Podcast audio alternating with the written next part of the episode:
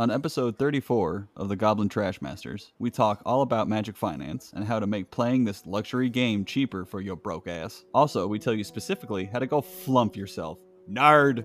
I'm Kyle, joined by my partners in crime. Say hello, Ashley. Yeah, go flumph yourself, nerd. Say hello, Anthony. We don't do lateral pitches, Ashley. They warned me not to yoke myself to the gotcha, but did I listen? No. Oh, okay. Yeah, let's talk some trash.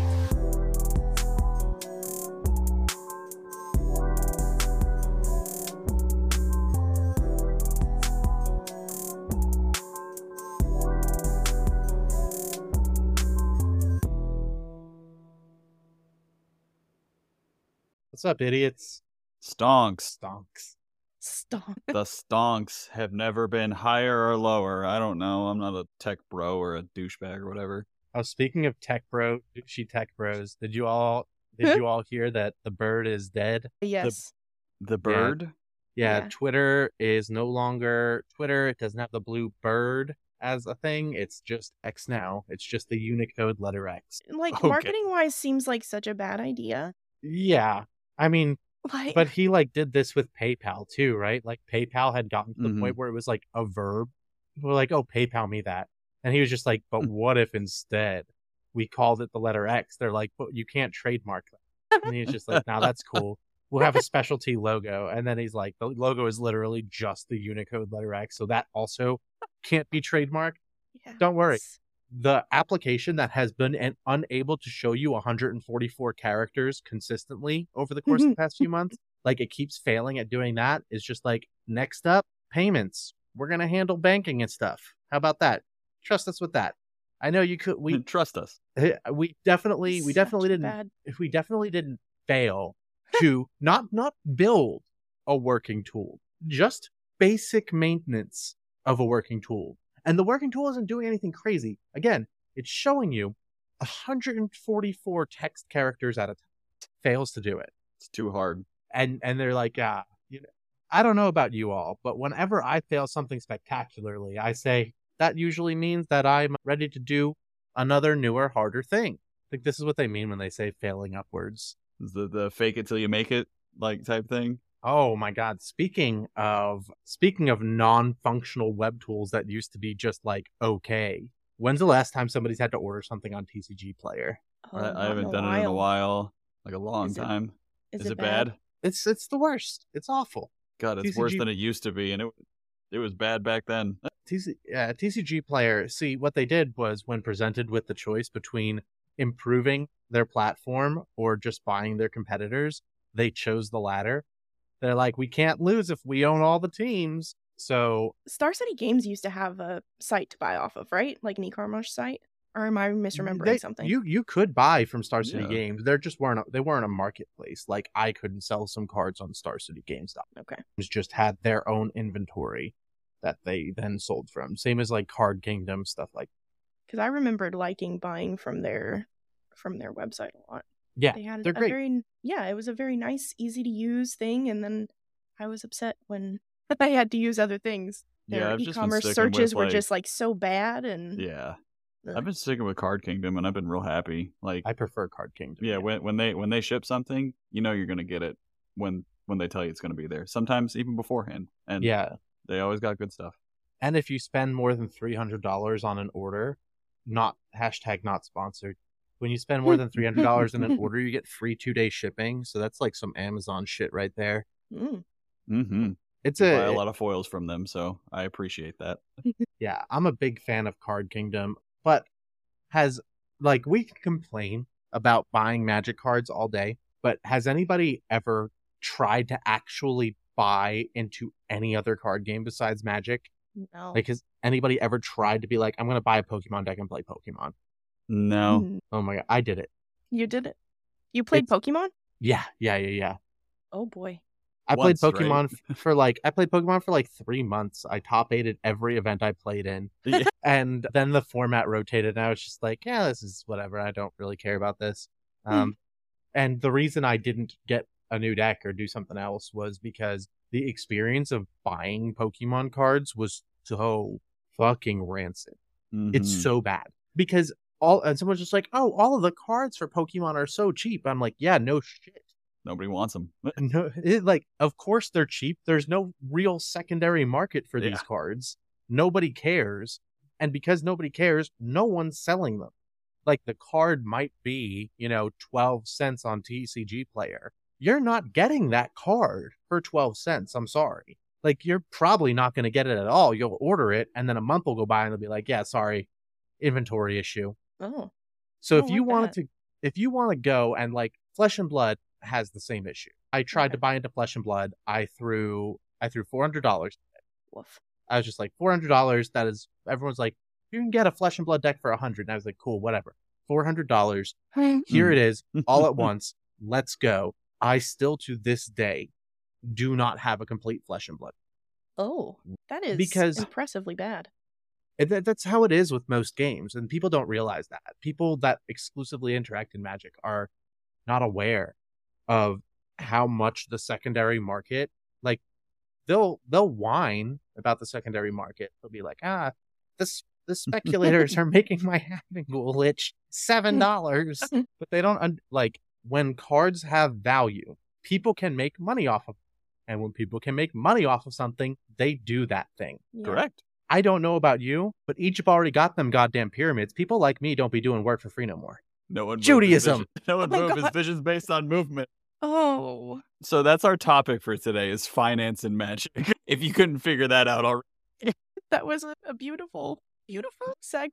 it was something. It was- was some- It was a thing. I don't know. all right, all right, all right, all right. Hey, has anybody ever come up to you and asked you what church do you go to? uh, Uh, ever since I moved to. Kentucky, yeah, Yeah. Yeah. that shit didn't happen in Florida. I wish, I wish it would happen. I know that we segued into the topic. I'm segueing back the fuck out.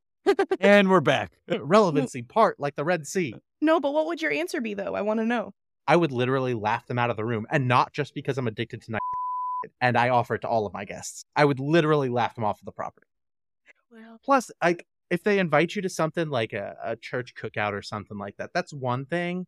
yeah. Like outside of the building, because inside of the building is where it gets from. Outside of the building, I'm like, yeah, I'll eat this. For, I'll eat, I'll eat the catfish, and I'll be nice, okay. But inside of the building, it's just like it's always so awkward. You run into the priest, and then you're just like, oh my god, I met him on Grindr. And then you got to answer all sorts of awkward questions from him, like, "Why did you steal that candelabra from me, Valjean?" we are off Oh to my a God. strong start today, my friends. Oh, this is oh, this is fantastic. All right, all right, I'm done with this tight five. Let's talk about magic cards. Okay. I guess that's what we're here for, right? That's kind of the premise. Yeah, basically, I think the moral of the vague moral of this story that we've gotten so far. I mean, moral in the way that like Bad Cinderella, the musical, had a moral. It's like kind of there, I guess. Is that magic needs a secondary market, and the secondary market needs magic. Like Definitely. the two like this game does not survive as long as it does without the secondary market. I understand that people are upset that the game pieces that they want to play with aren't 12 cents. Like and you know, I just wish they'd consider being less poor. You know, so here's the deal. I've uh, so I think what we're going to talk about today is mostly going to be in regards to magic, how to be less poor. You're very conservative when it comes to magic, which is hilarious. yes, I believe in a completely, completely, viciously, completely unregulated free market when it comes to things that people don't need to live. Yes. Housing. That's fair. I don't think I don't think that failing to be good at your job at McDonald's should mean the penalty of that is homelessness or starving to death. I think a reasonable penalty for being bad at your job at McDonald's is not having dual lands. Yeah, fair. Yeah. listen they, when they when they say you get more conservative as you get older i always just imagined that that meant put enough red sources in your deck to actually cast the kiki jiki We don't talk to those people. Them people's is crazy. but we're gonna make um, i have my i have my crypto bro hat on today we're gonna you're, gonna- you're gonna buy we're gonna sell you some nfts Art. It's an NFT you can Yeah. hold. nfts not fucking today we're not Oh Love my it. god. That's Um, an excellent sticker. You should make that as an NFT. my god we're this is this is this is a snake eating its own tail Yes. we're going to make two two big assumptions about you the listener today first we're going to assume that you have at least like a base level understanding of supply and demand and that's the idea that low supply or high demand can increase the price of something whereas high supply and low demand decreases the price of that thing just simply put things that there aren't a lot of and people want a lot cost more than things that there are a million of and nobody really cares about. Right. There are dozens of just like sticks and rocks outside of my house. Nobody wants them, and there's just a shit ton of them. So if I tried to sell that to somebody, they'd be like, "No, I, I'm not paying you money for that." I don't want those. Okay. I'll the pick them second up thing, for free. I'll pick the yeah. I can I can just find that for free. Like Mhm. Just like it- birds. just like birds, you can just take. I was playing Breath of the Weath. Sorry, Breath of the Wild for the first time. oh, fucking what? The person who lent it to me calls it Breath of the Weath. So I just in I'm calling conversation, that, it that forever now. yeah. And I like went to go buy some food from a grill, and the the shopkeeper was just like, "Huh, that's pretty wild that you'd pay for this. Consider you could just like pick up food off the ground. It's free." And I was just like, yep, there we go. I think this makes a great example. The second assumption we're making is that you are not trying to make money off of buying and selling magic. There's plenty of opportunity to do that because magic singles have value. But we're going to assume for our purposes this time, we're not going to be going deep into like the MTG finance, speculation, any of that. We're going to mostly just assume that you are a magic player, first and foremost, that just wants to have the cards that you need to play in competitive events without getting absolutely blown out price wise. It does. Yeah. like, have you ever passed on buying something at 20 and then you go to a convention booth and you need to have it right then and there and you pay 40 for it? Yeah, Oko. Yeah. Stuff like that, that happens. So, our main focus is how to avoid that. Mm-hmm. We're going to be completely ignoring the resale of singles and we're going to focus on finance from the perspective of the tournament player who wants to scramble for cards as little as possible and doesn't want to overpay for stuff. So, we have three concepts we're going over today. They have been named by me, and I call them one, buy low, sell never. Two, the casuals are driving the bus. And three, peak supply. So we're literally gonna play stocks, but with cardboard. Yes, Correct. that is the basic concept here when anything has value and that value fluctuates. What you are doing is something close to what you are doing when you are working in the stock market, right? Mhm. Although I I did see somebody that tried to short ma- magic singles once. That doesn't that doesn't that doesn't work as a thing. I've I've heard that term as far as like stocks go, but what what do you mean by that? Like I'm com- I'm a complete idiot when it comes to a lot of this stuff. I believe this is likely to be edited out, but the general the general concept is that you sell something that you don't have for a lower price than it's currently selling for by because you bet that price is going to go even lower than what you're selling it for. So shorting a magic card would be like I'm going to sell 20 copies of Scalding Tarn at mm-hmm. 18 bucks. They're 20 bucks right now, so I'm going to sell those really quick. But I'm doing that because I believe by the time people come to get their scalding tarns from me, they're going to be $10 and I'll be able to go and buy them for 10. Yeah. Oh yeah, this will probably be edited out too, but just like TCG player. Yeah, yeah. A TCG player kind of does the opposite a lot of the time where like if a car, if something increases in value abruptly, they'll be like, "Mm, "Well, we're actually not going to ship it." Yeah, that that's true. So let's start off with buy low, sell never. One of the first and simplest concepts for the average Magic player who is not set up to buy and sell singles online is that you want to buy shit when it's as cheap as possible and never sell those things. Just hoard all of the playable magic cards. That's right. Can you? Why don't you go into that a little bit for us, Kyle? Why don't you tell us a bit about sell never? So the the sell never is basically because you know a lot of us have suffered from this where it's just like, oh, I want to play this deck. You don't really like it. You sell the cards. Two months later, half the cards in that deck are in a deck you want to play, and you're over there buying them again. The point of selling never is just just have playable magic cards. I, I just think that if you if selling cards to you means selling them to a vendor or selling them to a store, your sales are not ever making you money. No. No, because they have to resell them. Yeah, yeah, yeah. Mhm. Because like everyone that is buying and selling cards is doing so because they believe that they can turn your cards plus their infrastructure for selling cards into an amount of money that is greater than what they are paying for your cards plus their operating costs. That's the end of it. Like nobody is buying cards from you out of the goodness of their heart. They are doing it because they think they can make money off of it. That profit margin is generated between the value of your card and what they are paying you for it. Okay. Now, that's not to say that you should never sell your cards to a vendor, never sell your cards to uh, a store. Those are all great things. But if your goal is to make money, it's not a good idea. If your goal is to save money long term, it's also just not a good idea. Mm-mm. Like, one of the really big strengths of this hobby, and I hear about it all the time, is that uh, because I've I've done it, uh, I operate on margins much much thinner than a store because I don't have to pay to keep the lights on in a Mhm. brick and mortar store. Um, is I will oftentimes people will be like, "Hey, this and this and this happened. I need to turn these magic cards into a new refrigerator. yeah. I need to turn I need to turn these magic cards into this next car payment. Mhm. And if you have cards, you can do that. But if you're cashing out those cards constantly for like 40 cents, like I'm gonna be real with you. Most most people that what you're paying cash for it is gonna be 40 cents, 50 cents on the dollar. Yeah. If you're lucky. Versus if you're selling them directly on TCG player, you're probably getting TCG low minus 10% hmm like or if you're selling to a backpack vendor you're looking at tcg low minus like 15% like they folks like that will take razor thin margin. That stuff's fine.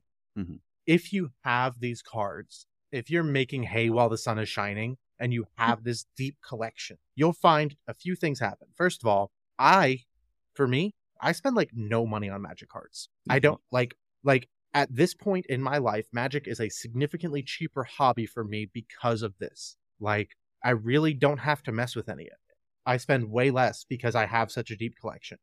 And also, like, your deep collection is more able to bail you out. If something comes up and you need it, you have something significant. You're spending less money and you've got a nice little buffer behind you. which is which is a good thing too just for any I, I guess like any type of player any style of like any style of play that you have whether you- you're like i only play combo decks I only play aggro you just having a deep collection just you don't have to worry about it Mhm. which is fine like lord of the rings came out recently that's a prime example people trying to get the one ring bowmasters delighted halfling you're gonna pl- you have to pay a decent amount of money for some really good staple new cards but once you have them you have them you're not scrambling and spending over $200 to find cards that are hard to find or that you you need and just you, it's another thing you can front load mentally and just don't have to worry about you just have cards and you can Mhm. play magic And then, like, when something like Lord of the Rings comes out, like, if I want to play Scam, Mhm. I need to find two Bowmasters. at least Like, I mean, max. I own two Bowmasters. I've just ended up with two Bowmasters just by, like, existing um, and just, like, playing and doing stuff and just being a part of it, just, like, Mhm. playing in some drafts and playing in some sealed events and stuff like that. Like, I just have the two Bowmasters. I just don't have to worry about that. Like, Bowmasters, I, if, oh God, it spikes to $40. Like, okay, whatever. It's $80 and I have my playset. Can you imagine if I'm just like, I need to play Scam this weekend? Oh God, Bowmasters are 40 bucks a piece.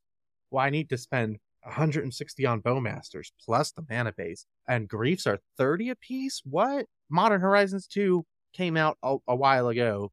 If you you should have you should have Griefs.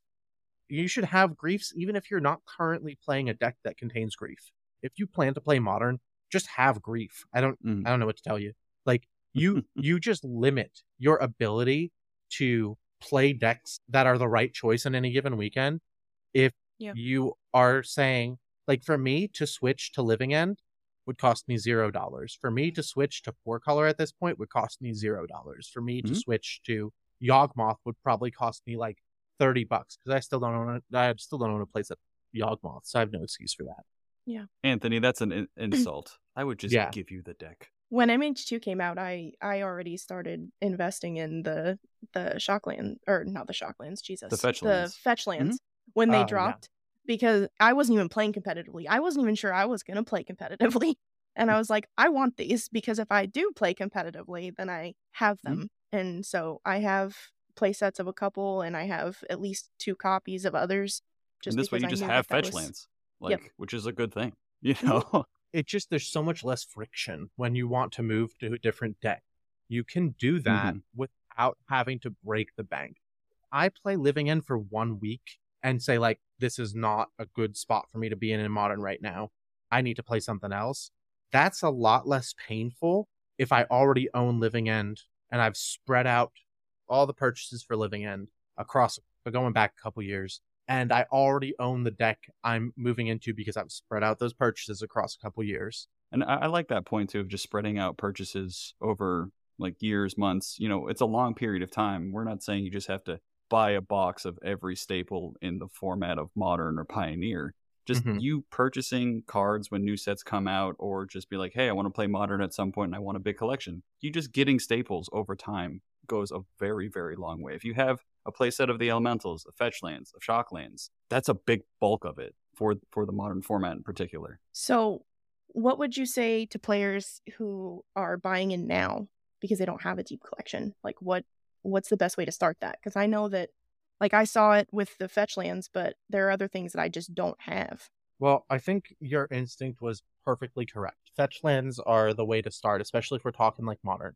You could do fetch lands, you could do shock lands, but start with real estate. Start with your mana base because even if the deck that you're kind of looking at becomes not good by the time you're done, if you start with the mana base, then that is that much of a head start to everything.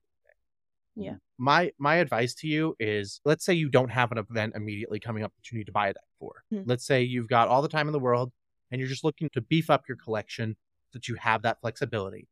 This is where buy low comes in. And that's a simple concept where you want to take cards that are seeing consistent play in non rotating formats like modern and buy them at their lowest price point possible. So for newly printed cards, we're going to talk about that. We're going to talk about peak supply later, but there are some cards that are already established.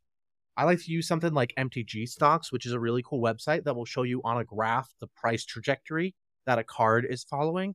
You should assume that things that are in the process of going up are going to continue and things that are going down are going to dip.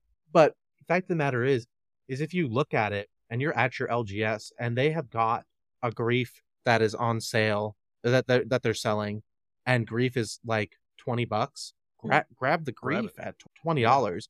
I don't care if you don't need the grief right now. Just have it. Just Mhm. have it. Put it in the binder. Be ready to go. Okay. I also, yeah, just like when you see something that's a good deal, just take it. Yeah. This is also how you end up with more than a playset of cards, which is funny, but this is how I ended up with so many Furies. I just like I just kept finding like good deals on Furies. But then the thing is is that I'm able to, you know, like I have the extra Fury and somebody needs a Fury, I will just sell them the Fury for market Mhm. price. I'm not giving any store, any vendor a cut of that. Going I'm right to the just- sa- right to Yeah. the person.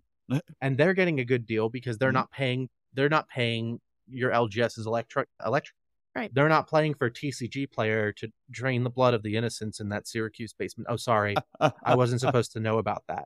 The memory serum has worn off. Oops. Sorry, guys. Talk about a cabal ritual. God,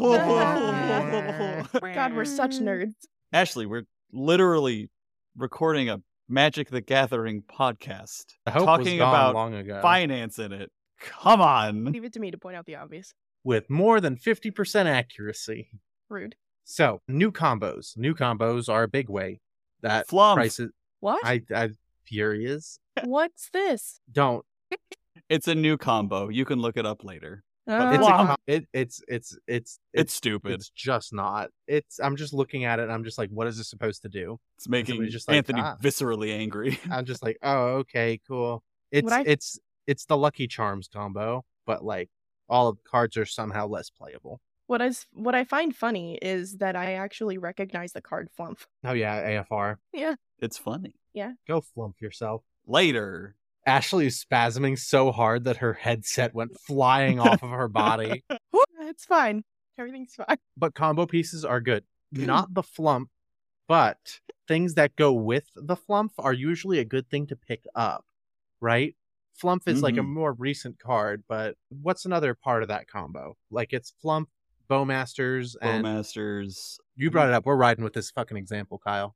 Yeah, okay, I know. I did it to myself. Like, I think those are really like the only good cards in the deck. I mean, uh, what what are the other pieces of the combo? Is what I mean. I have a It's list. Hold on. Flumph and bowmasters, and something to make bowmast flumph ind- indestructible, right? It's a convoke spell that no one plays anymore, pretty much. Hold, please. Ephemeral shields. and blacksmith skill are the ones that make it indestructible. Okay. But blacksmith So- skills is a playable modern magic card, so So like in this situation, right? The card from that with the upside that I see right now is actually flumph. With financial upside is flumph. Yeah. Okay. Because it's a rare. The True. supply is going to be lower mhm. and it's dirt cheap. Even with this combo, it's still 50 cents. And the reason for that is that you're going to be able to buy them for 50 cents right now. Okay. Uh, because the, the combo's a meme and it's going to die off and whatever. Who cares? Mhm. Okay. But the fact of the matter is that combo does exist. And if you get pieces that are a little more tuned and maybe something that does this in a slightly more productive way, this flumph, that flumph combo will pop up again. And then all of the sudden, that's going to be a second spike in the cost of flumph.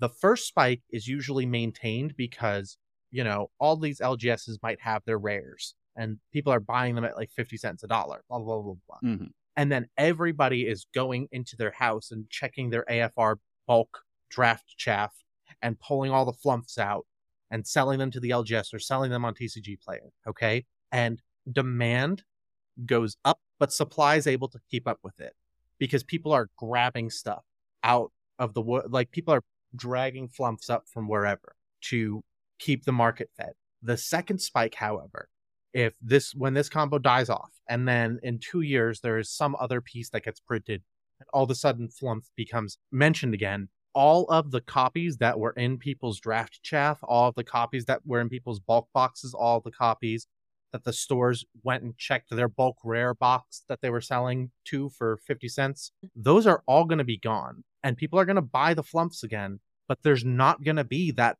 that that backup supply to keep it fed that's what I mean when I say a second spike hits way harder.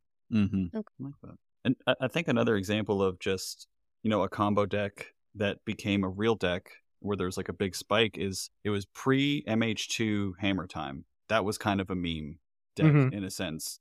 And then Urza's Saga got printed because like Pure Steel Paladin, Cigar and Colossal Colossus Hammer were out for a while. Mm-hmm. Then Urza's Saga comes along and Hammer Time had its you know day. It's it's it's a it's a deck in the meta. It's not a meme anymore. So it just Like, takes the I'm- right printing. I'm gonna check out Pure Steel Paladin real quick, and I'm gonna look at that price graph.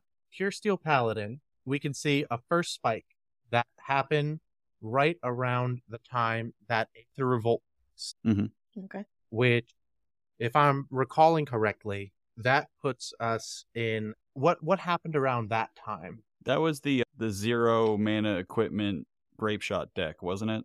Yeah, that was the Cheerios deck. Yes, that's Was it. that that's Mhm. what happened. Okay. Mhm. and then I'm following this, and it drops like a rock.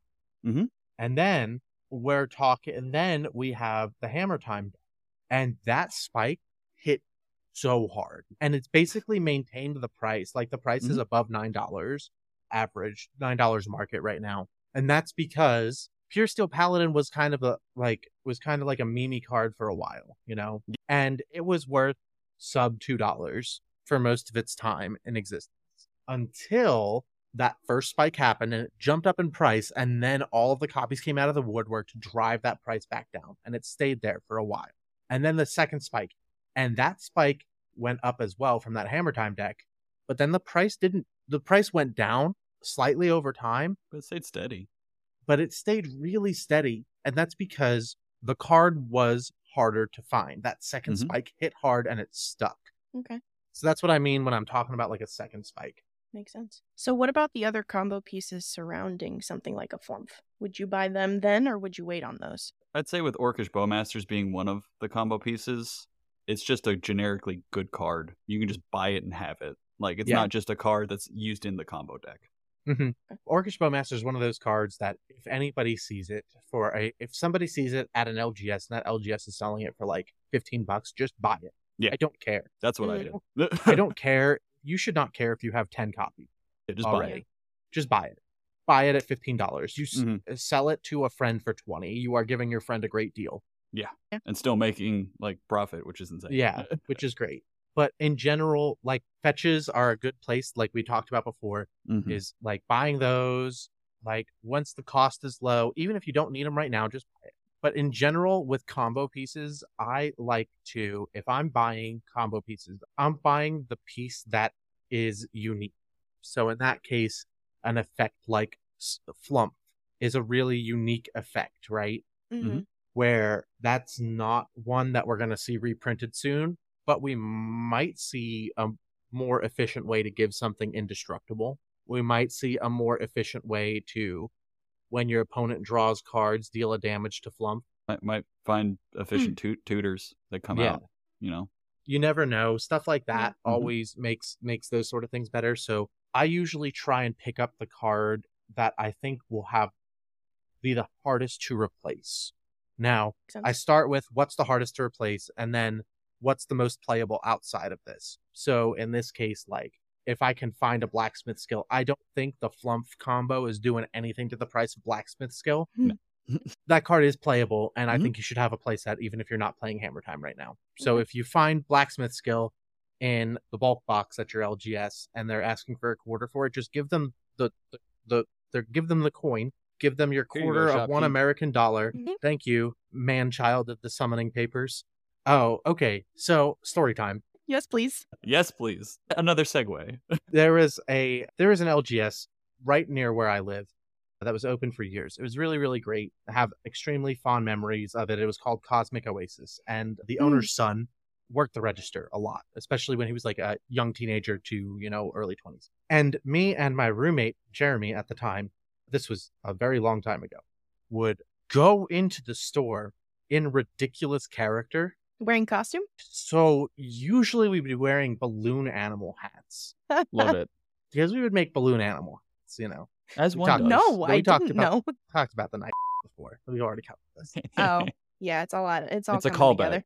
together. yeah. Went in and said, You, man child at the summoning papers, I require emeralds. You'd be so flustered. And then then Jeremy would grab a handful of green dice and slam them down on the counter and point aggressively at them. And I would say, Emeralds. Oh Lord. Oh yes, that was that was that was a great side story. A little side quest for emeralds. Yeah. What balloon animal hats? Whatever I could make. I was very bad at balloon animals. Did they did they even resemble animals? Probably not, just honestly. I was consuming a lot of night. it's a giraffe. Like it's literally a circle. So, big takeaway here is if you find something for a good price and it's a staple, just buy the Just staple. buy it. I don't care if you don't need it right now. Staples are especially low risk because if you buy it and you're just like, I really don't need this, you can sell it to just like a friend. Mhm. And you don't have to give somebody else a big cut of that. Your friend, like if it if if it's selling on TCG Player for twenty bucks, and you tell your friend, "Hey, I've got this. Give me twenty dollars, and we're good." That's awesome. Your friend doesn't have to pay for shipping, doesn't have to pay the the TCG Player fucking tax, which is who knows if it's gonna get there or when it's gonna get there. We sent it by carrier pigeon. Yeah. what drives the prices of cards? Usually, how much the mule whines about it. Oh God, you said cards. Ah, We just got to keep a count of how many times we can make Ashley laugh so hard her headphones fall off. Everything's fine. They're still there. it's all good. The casuals are driving. The casuals are driving this bus. The filthy casuals. Yeah. How dare. Yeah, depending on what your trajectory through competitive magic looks like, this might be a concept that's difficult for you to understand or for some of you to accept. Like you. But the most, yeah, the most casual hmm. players in the game, I, I I came to terms with this a long time ago. I think it's great. The most casual players in the game are the ones that are determining how much things cost. The way it is, the theme deck type commander players outnumber us three to one. Yep. Yeah. This is basically the plot to the movie A Bug's Life. Yeah. Wait, are we the grasshoppers? Oh no. Yeah, we're the bad guy. We play Magic the Gathering. We're the villains. Yeah, that's true. have you ever have you talked to any other card game enthusiasts anywhere ever? The Magic players are the villains. I'm sorry. we are the locusts that come through and eat the prize support for any game that deigns to come close to having reasonable prize support. Uh-huh. Like they'll be like, "We're gonna do duel masters. We're gonna start up duel masters." I know we've played a bit of Magic and we're not very good at it. We're gonna do some duel masters now, and then everyone's just like, "Yeah, whatever. Do your duel masters." And then like it gets popular and builds up a bit of a following, and then they're like, "We're gonna," LGS is like, "We're gonna host a duel masters tournament with actual prizes." And then every Magic player in the community is just like, "Oh wow, this is like significant prizing. Cool."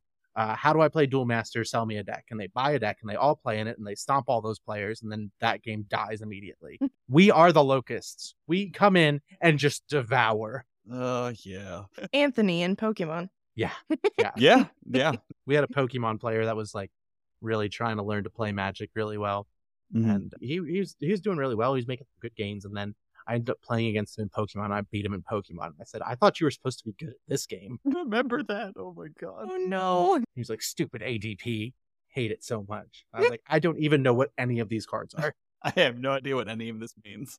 Yeah. I don't know where I am. Stop it! You're making it worse. I was like, there's a coin that I have to flip over when I activate a specific ability. But the casuals are driving the bus. Mm. For casual players, they have money that they are willing to spend on magic, just like competitive players have money they're willing to spend on.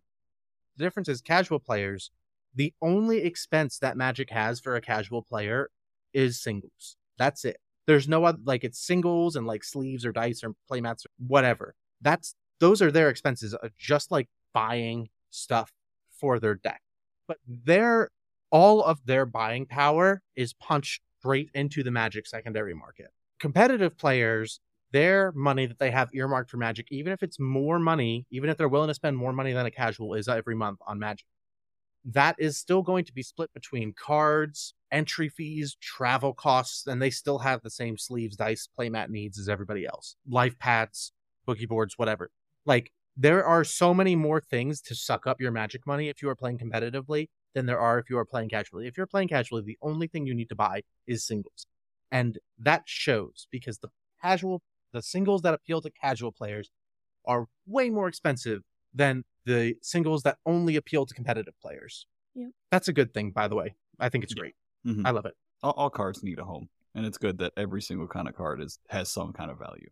I ain't give a fuck about any of that, but you're right. We we are the villains. God damn it, we are the fucking grasshopper. I listen, I am fully embracing my villain arc it's not an arc. You're already there. Like you just you just been the villain. for longer than anyone listening has been alive. yeah, I just like, you know, I just hate it when people like put wreaths of garlic on their doors so you can't get in. Or, Put those lower cross T's everywhere. I don't know what's the deal with that. yeah, what is that freaking lowercase t? And why does it make me viscerally ill? And the Why sun. can't I see myself Ugh. in this silver my- mirror? It's fakakta sun. But I think it's good, not just because like cards, cards, cards need homes, and every anthropomorphized thing gets love in some way. It's, it, it's yada very yada nice, yada. Kyle. Yeah, kumbaya. Also, it's that the value of a box is zero sum, right? hmm We can go into this really deep about why this is, but we're just not going to do that. You you have to just trust me on this. The value of a box is zero sum. The value of a box is going to be the expected value of a box. If it's $60, if it's $120, it's going to be there. And prices of all of the cards in that are going to usually equal up to that. For every dollar that increases Mondrak Glory Dominus in value, it makes your competitive staples from Phyrexia All Be One that much cheaper. And that's a Hmm. good thing. Yeah. And believe me, like, I know that so- might sound a little tough to believe, but just believe it. Or you're fucking don't. I don't give a shit what you do. You, I don't care. But knowing this info is super valuable if you are a competitive player. Because if there's a breakout deck and that breakout deck is centered around a new uh, a specific creature, and that creature is a dragon, you buy that shit. I don't care if you're like, this is not a forty dollar card, fucking buy it at forty. Hurry Mhm. up. Atraxa, prime example. Atraxa is a great example. That card was had competitive value, but it did not fucking matter. That card was a goddamn angel and it was Yep. a Phyrexian. Someone just like, I'm gonna put this in my forest, in my forest, plains, island, swamp, angel, tribal deck. Mhm. I have them in ultra pro sleeves that mostly match. Different And shades of red. yeah, yeah. The all all of the I have different shades of red where the more the more powerful angels are in darker shades of red sleeves. It's like thematic. Definitely not cheating.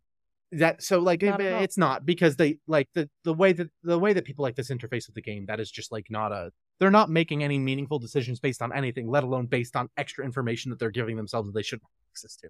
They're just kind of just they're just kind of taking game actions most of the time. Mm-hmm. Yet their turns take. yeah because they're not doing they're not moving towards anything have you Mhm. ever seen a fucking roomba get from one side of the house to the other Yes. no it takes for goddamn ever because it doesn't understand what one side of the house is or what the other side of the Nope. house is it's just gonna go in random directions It don't until it runs out of at. fucking battery. I die here. Until it where runs it's out of fucking battery. I die here. I die here. And th- and that's why and that's why when you see a casual player, you should execute them immediately in the street. For legal reasons. Only in was a joke. Minecraft. Only in Minecraft. Only, in Minecraft. Only in Minecraft. Only in Minecraft. But like I'm thinking a good example of this is like Goldspan Dragon. Oh yeah. Like that card, that deck, that Blue Red Dragons deck was like, you know, it was in Kaldheim standard, so it was, you know, it was slightly less terrible than every, every other deck in that format. And you're just like looking at Goldspan, you're like, this card is good, Mm. but it's not the best card in the deck, and it literally can only go early in like this deck and one other. Alrund's Epiphany is in like 17 different decks as a four of. Why is Goldspan Dragon worth more? And that's because we talked about supply and demand. The supply was the supply for both of those cards. Like they were at the same rarity and the same set. So like you can assume that there was an equivalent issue number of Alrund's Epiphanies and and Goldspans printed. The demand was there because both had competitive player demands and then Goldspan also had casual player demand because it says dragon on it. People love a Dargon. I am one of those So- people. One of my general rules is if the card, the creature type says dragon, quit dragon ass and buy the fucking card. Ooh, that's good. I like that. if you think that this dragon might be remotely playable, you have to just fucking buy it now Yeah. because otherwise you are A, going to never find it at your LGS. B, it's going to be more expensive every day you wait. And C, if you find a casual player who has it and you try to do the thing where I understand that people still trade magic cards in 2023, the year of our Lord.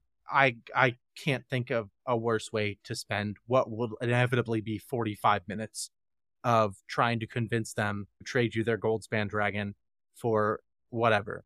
Doesn't matter. Yeah. Like it just it's they're just interacting with the game in a fundamentally different way than you are, I've had people and they do not want to give it up. had people ahead. try to trade cards like in the middle of a game. So I'm like Oh playing my my god, I opponent, remember that. and yeah. my opponent is literally trying to trade with someone and I'm like, "We have 50 minutes on the clock. We're in game 1." No, please don't. Wait until Get after. Out of here. I just start screeching at people. I'm going to be totally honest with you. Like, if I'm ever in a situation where I have to play commander, I'll just start whining louder and louder until they take game action, and then I just I'll just do something. Yeah, I, I just don't. I, I don't have any any patience for that. Y'all have Yeah, so it- affected me with the like me playing in competitive formats now and I mean One being us, on this one podcast like I get irritated with commander and casual too where I'm just like I get irritated with myself too cuz I'm like how does this game work again? And I'm looking at my hand and I'm looking at cards and I'm like what is happening? You did this to me. I blame you. That's that's fair. Just remember, if you're ever not sure if something's going to be expensive or not, ask the dumbest person you know at the store what they think of the card. like during spoiler season, ask the dumbest person Yeah. you know. And they're, they're like, oh my God, it's so cool. Because if I have two of them and I legend rule them on each other, they do this thing. And they're like, okay, great. That card is going to be extremely expensive. I'm going to pre order it for $2 because it might be playable for like a real reason. But that doesn't that doesn't matter. What matters like asceticism is still like 10 bucks. really. Why? The card doesn't do anything. You're just like, ah, I'm gonna spend I'm gonna spend like more than four mana on something that doesn't impact the board in any way or, you know, provide me any real card advantage. It doesn't matter. The casuals are driving the bus. They're the ones that are deciding what what stuff is worth money and what stuff isn't. Mm, Which is good because uh, can you imagine if everybody interfaced with the game like we did, how much like Orcish Bowmasters is like 40 bucks. Can you imagine if only people like us interfaced with that game, how much Orcish Bowmasters It'd be like would a hundred bucks. It would be insane. easily. And you can tell this because, and a good way to look at this is I like to look at MTGO pricing. Mm. Mhm. because MTGO pricing is a world in which there are, we, for reason we've talked about on previous episodes, there are no casual players. They are all scared away. The only people that are consuming Magic product on that are enfranchised, ingrained players. So you can see that those casual price, that casual pricing doesn't apply there, right? Mhm. it doesn't matter. What matters is how much people are trying to play this card in a competitive setting. That is why the one ring is like 110 tix on there right now. And impossible to find. Very Yeah, flavorful it's like- though. You can get it for like 35 bucks in paper. It is $110 if you wanted to buy it on Magic Online. That is the that that's our fucking ghost of Christmas future if you followed my previous advice and slaughtered a casual player in Minecraft in the street. in the street of Minecraft. So we've talked about the stock game of this, but what is the timing? What what's the best time to buy or check MTG stocks? Well, we talked a bit about like when to buy stuff that's already established and just like Mm, already sure. in circulation thoroughly, right? But specifically in regards to like new cards, I think that's where peak supply comes in and the concept of peak supply. This is a pretty easy concept to understand TM. Mhm. the idea is that when supply is at, at its highest, the cost of singles skew downward. Peak supply usually hits in a pretty predictable manner every set because there are never going to be more cards in circulation than when the set is at peak supply. You can generally assume that supply is going to skew downward from there. But peak supply usually hits about three months after a set is released. And when, and when we say peak supply, again, we mean that's when there are more copies of every card from that set in circulation than there ever will be. That's the peak. Imagine on a graph. That is the peak of the supply, right? People are opening product like pre release kits, people that are just cracking boxes because the part of their brain that understands basic arithmetic is broken. they're drafting. The set's still being printed. Like they're still printing more and more and more of it every time that a distributor runs out. They buy a new chunk from WotC and WotC sells that to the stores. Um, people are buying singles for these cards, right? It's not like no one's buying singles. That's where standard singles come from. But the set is still being opened at a rate that replenishes the the sold singles faster than they're being bought. So if you imagine like that supply is going up, even if the demand goes up, the supply will go up even more to ca- to keep up with it, right? Like even if like there's a big spike in demand, like Fable of the Mirror Breaker for, is a great example, Mhm. right? That Yeah. card didn't do a whole lot, and you know it was never really terribly expensive, and it wasn't terribly expensive at first. And then people figured out how good it was in standard, and then like the demand jumped, and then people op- and then like the price went up, and then stores started just cracking boxes of of Neo to try and replenish the supply. People kept opening packs of Neo because they're like, maybe I'll get a Fable. So then the supply goes up with it. And that keeps on happening. Like, and then like people are like, oh shit, Pioneer too. Supply demand jumps up again. Supply again because the set's currently in print and people just have boxes of this on their shelves. Like gets supply gets to spike again to keep up. That first few months, there's really no limit to the supply. The supply is however much people fucking care to open the product. The reason that I say three months and this doesn't continue forever is what happens three months after a set is released. Is New this- set. Spoilers for a new set? Well, we're long past spoilers. So usually that's when a new set has come out. It's Like- come out. Yeah. like a new standard set. And all of a sudden, all the people that were pre-release kits or drafting that old set, all drafting that old set, doing Not all that anymore. stuff, they're gone. The only people, the only way the pro- cards are going into circulation at this point is really when people are buying packs directly because they're not even opening packs with prize anymore. Like when when they're buying packs or when stores are cracking boxes to get specific things. So that is when supply has reached its peak. When the new set comes out, that's it. You're not going to see, there's never going to be more copies of cards from that set in circulation. And that's what peak supply is. That makes sense. So you have a three month window after a set comes out if you want Yeah, new yeah. cards. Yeah. I usually recommend buying it in that like right before the new set comes out. Like I Mhm. think that's usually when your peak supply has. And now, obviously, this only applies to like standard sets and stuff like that. Right. Like I'm not talking supplementary sets, though. Ha- they have their own. They have their own trajectory. And if you're ever curious about what that is, just look at just look at MTG stocks for whatever marquee card from that set is. You're like, when was peak supply for Modern Horizons 2? Just look when Solitude had its lowest dip, and you'll see Mhm. that's where peak supply was. Okay, like I'm looking at the I'm looking at the graph for Solitude, and I can see that MH2 happened. It came out like right there at June. It looks like June 12th of 2021, and then peak supply looks like it happened right around the time that Innistrad Midnight Hunt came out, and then everything spiked there. Like you can see that J-shaped graph. If you look up Solitude on MTG stocks, you can see the J-shaped graph, and you can see where peak supply lands.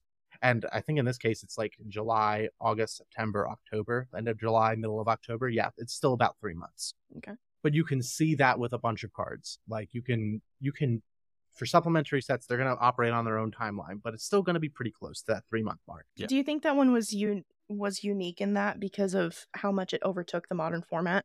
Maybe that's why it, it hit that same trajectory as other sets. I think that you're gonna. I think you'd see that same basic graph, that U-shaped graph, play out with all of the marquee cards from MH. Let's take a look at Grief, for example. followed fairly similar path. Subtlety, Oh, subtlety. my favorite Power Ranger. That's a callback. What was another uh, Marquise card from MH2? Endurance. Urza Saga. Yeah, these are cards. Would you count the fetch Urza names? Saga. Yeah, I guess you could, right? You like, could, yeah. and Urza Saga again, you're seeing that same general graph, Okay. and that's because the graph isn't that the general shape, and that's because at the end of the day, what we're trying to f- suss out from looking at this isn't the value trajectory of an individual card, but the value trajectory of this. And you can tell that about that three month mark is where things are going to hit that peak supply, and then something else is going to come out, and it's going to slow down the rate that that original set is being opened so much that supply is going to stop. Yeah. Supply halts and demand keeps going. And remember, every just existing as a playable card is going to increase demand because there are people like me where cards go and they leave the ecosystem forever, right? Mhm. Like cards that come to my house don't go back into the marketplace nope. because I buy low, sell never. Mhm. So like you'll see stuff like Fury that just will continuously increase over time. But what we're really worried about is like when is that peak supply? You want to think I want to buy low, but when do I how do I know that something's going to be low? If you're looking at a card's price and it's 3 months after its release, you have to acknowledge that barring something crazy changing, that's probably going to be the lowest it's going to be for a bit. hmm All right. I like it.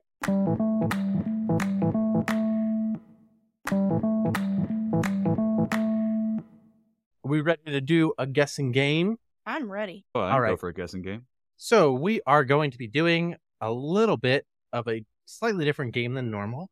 This one is going to be a variation of the Price is Right. We each have a card ready that we believe we looked at the price of and we were genuinely surprised. And in this one, we're going to name our card and then each of the other players are going to guess what they think the price is and whoever is closest will win. So we're going to do our classic. We're going to spin the wheel Spin the to see wheel. who is It's giving Wheel a card of Fortune first. and Price is Right all in one. Oh, it me. It's a- It's Ashley. all All right.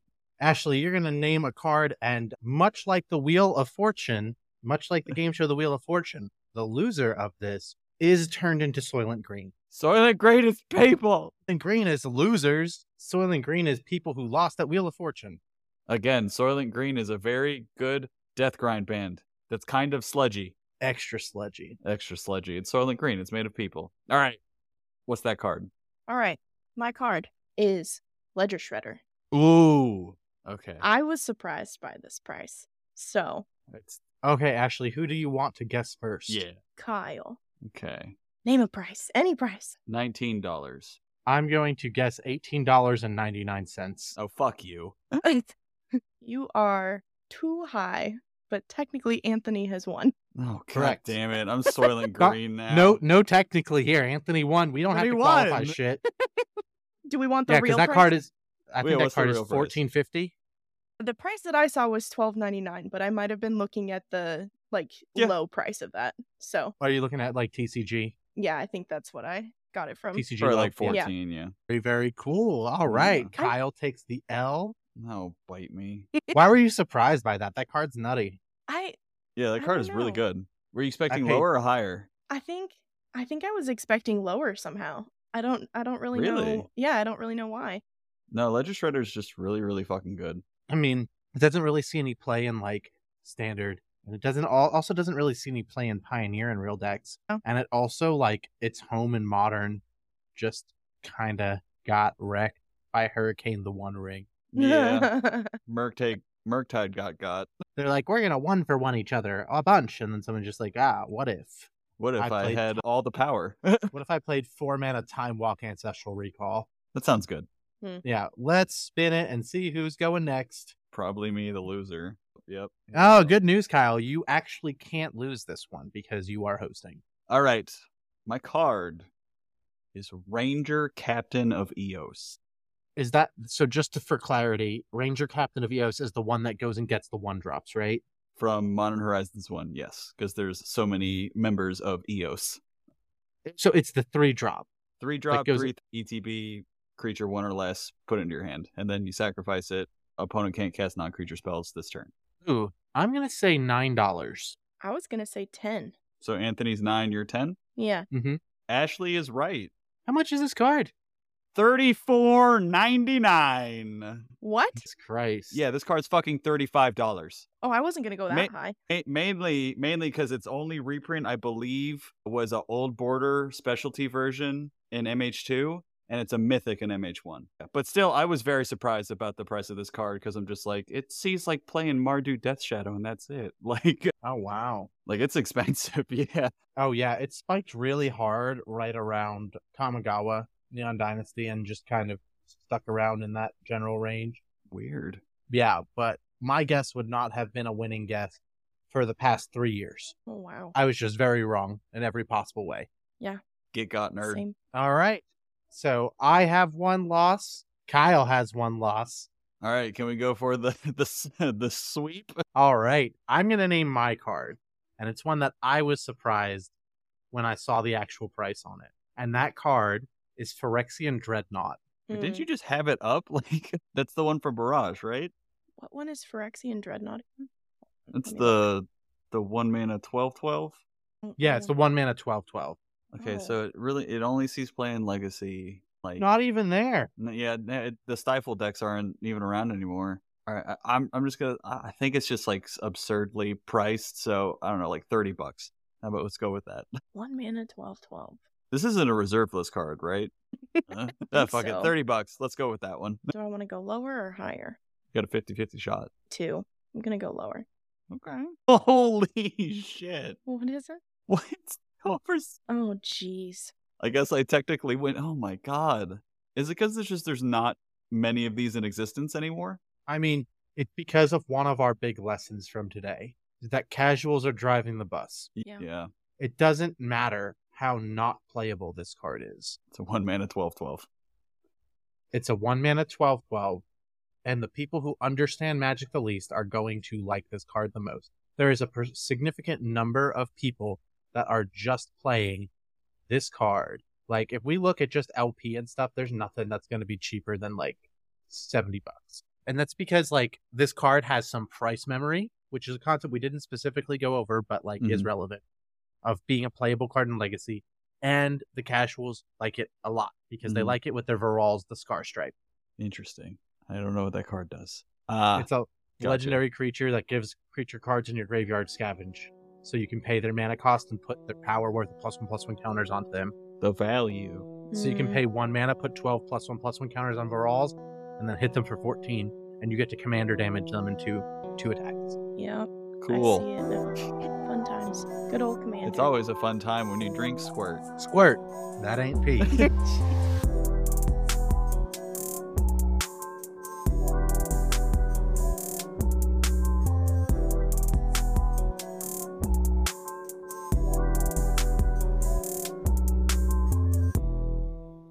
If you like what you're hearing, be sure to like and subscribe. It helps us out a ton and makes it easier for other players like you to hear what we have to say. You can subscribe on Apple Podcasts, Google Podcasts, Amazon, Stitcher, Spotify, Peanut.fm, and iHeartRadio. One of those was not real, but we'll never tell. It was Peanut, wasn't it? Oh, shut the fuck up.